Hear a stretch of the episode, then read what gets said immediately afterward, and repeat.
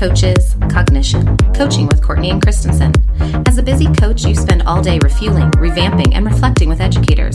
Now is the time to stop and recharge your batteries with some much needed coaching for the coach.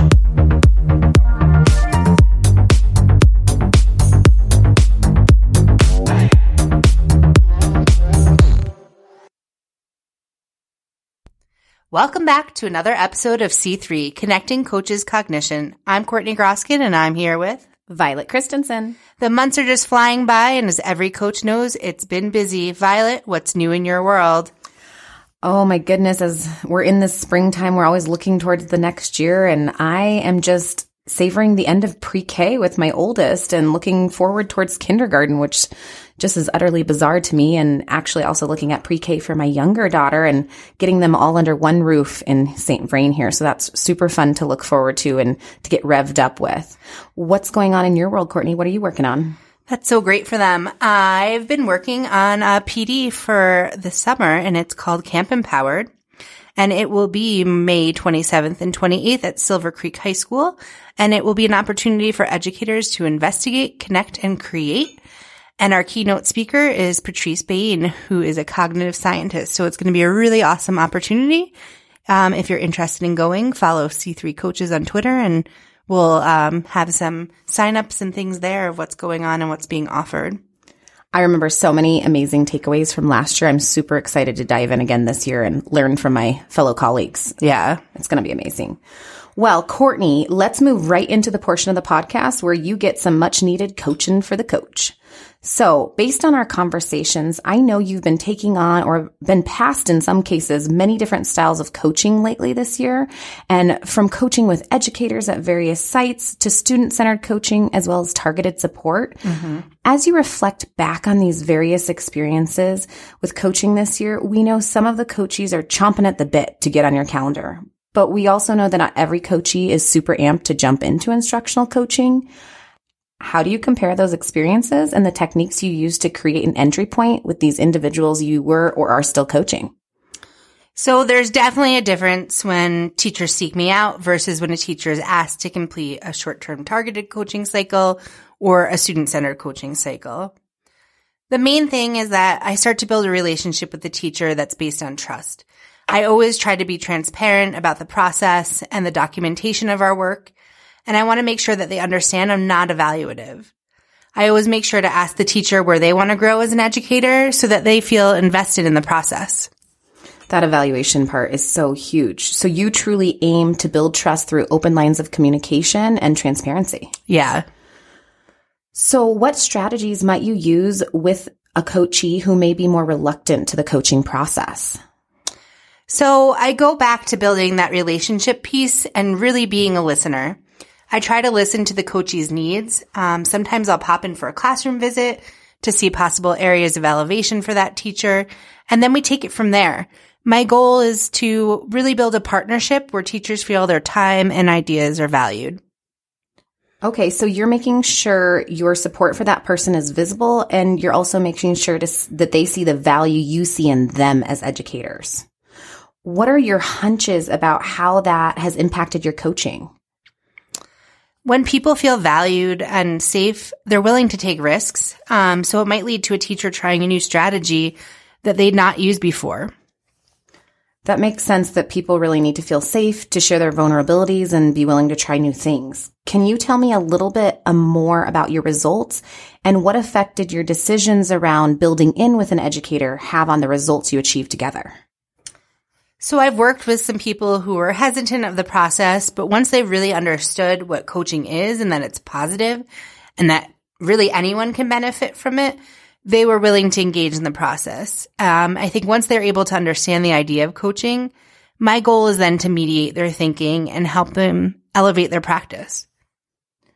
So essentially, once you show them the power of coaching and get them hooked, it's much more smooth sailing from there. Mm-hmm. Thinking back on all these various types of coaching, what do you want to take away from these experiences and what do you want to pull forward with you as you grow and elevate in your coaching skill set? So through these experiences, I feel I've really grown as a coach. Um, no matter how hard a situation may be, I really make sure to go into every situation without prejudice. And as Brene Brown would say, clear is kind.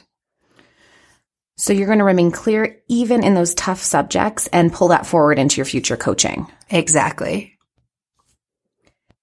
So how has this conversation helped to support your thinking? I think it's really just given me time to reflect on my practice and being really intentional about my entry with teachers and meeting them where they are. So for today's episode, we are coming to you from Mead, Colorado. We are so fortunate to have current Mead Elementary School principal Betsy Ball with us. Betsy has been a principal for eight years. She truly values coaching and sees the importance of using coaching in her role as a principal. Betsy, thank you so much for taking the time to join us today. It's so awesome to join you this brisk morning out in Mead, Colorado. Thank you both for being here. We're so excited to jump in with you. Can you tell us a little bit about your background and your career in education and how coaching has influenced that as well? Sure. I um, this is my 27th year in education. I first was a teacher and taught many grade levels, but mostly kindergarten. And then I became an instructional coach. And I really loved going from a classroom perspective to a building wide perspective through that coaching lens. I also have been a literacy coordinator. And then for the past eight years, I've been a principal here at Mead Elementary. And throughout all of it, um, just getting coached as a teacher had helped me so much and, and I felt like it was so very beneficial. And then when I was an instructional coach myself, just seeing the difference that you can make and um, the the shifts that can happen throughout a building was really powerful. And then now that I'm a principal, I can really see the difference it makes in the teachers. And I want to continue using coaches as much as I can here in this building because I can see how it just makes everything better instructionally and they can even help with um, technology all all these different things have been so great so you're really invested in a culture of coaching your building and that's quite evident i think to anyone that comes and chats with you or your staff how has your background in coaching helped to lead your staff more effectively as a principal i think coaching teaches you so many things verbal versus nonverbal cues, the states of mind, paraphrasing, reflecting, how to have planning conversations. So I think that this background helps me in my daily interactions with staff. Also, the awareness of where people might be coming from during conversations is a helpful skill for coaching to have. So, you really lift a lot of different coaching practices and flex in and out of those throughout your day to meet the needs of your staff. Yes. Um, if you really could design your own utopian school, so really thinking of your absolute best possible model that you could make of your own design, how would you implement coaching and what would your model look like at your site? Wow. I would start by having a super coach that had a strong working knowledge of both instructional strategies and technology and have that person work with every teacher my model probably would be for the coach to meet with grade level teams at first, just to establish that relationship and trust. And then after the coach and teams felt successful, the natural next step of individual coaching could fall into place. Eventually, I would want every teacher to do several coaching cycles each year where they would have a planning conversation with the coach, do a lesson or a team teach with the coach, and finally have a reflecting conversation with the coach. Videoing themselves and reflecting could also come into play. The goal would be to get up to a point where there was a culture of mutual trust and respect, where people felt safe and supported and were willing to take risks and to share their thinking, learning, and ideas with everyone. Well, that would definitely be an ideal situation for any coach to walk into. What are some important facets that you look for in hiring an instructional coach? I would look for someone with an open, approachable personality, someone that takes the initiative to get things rolling.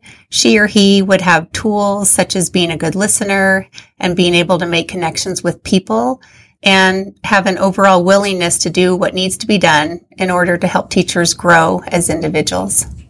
So you're really looking for an individual that sees a need and fills a need and jumps in wherever is humanly possible. Exactly. I think that's what most administrators are looking for, right? Mm-hmm. Can you tell me what advice would you give to principals to help them build that culture of coaching within their own site? I know some administrators have lots of experience and some have none at all with this instructional coaching model. So how would you advise them if they were just getting started? I would say it's okay to start small and have the coach initially go where they are wanted, knowing that word of mouth would help coaching efforts spread.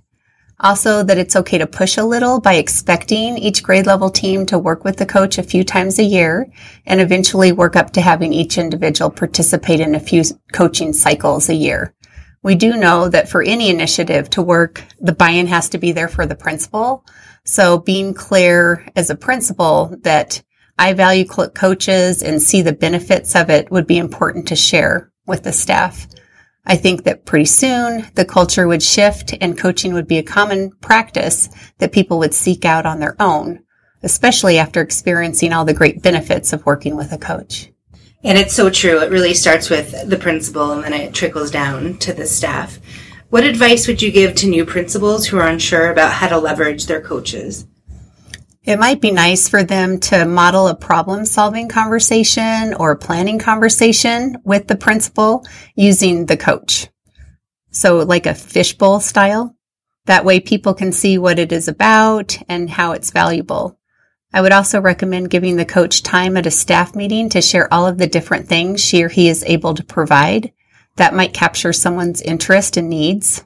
A principal could also have a few teachers share the experiences they had in working with a coach, whether it's a conversation where they had cognitive shift or a tech project that the coach guided them through, or if the coach provided data collection about an instructional practice, such as student engagement, that was helpful.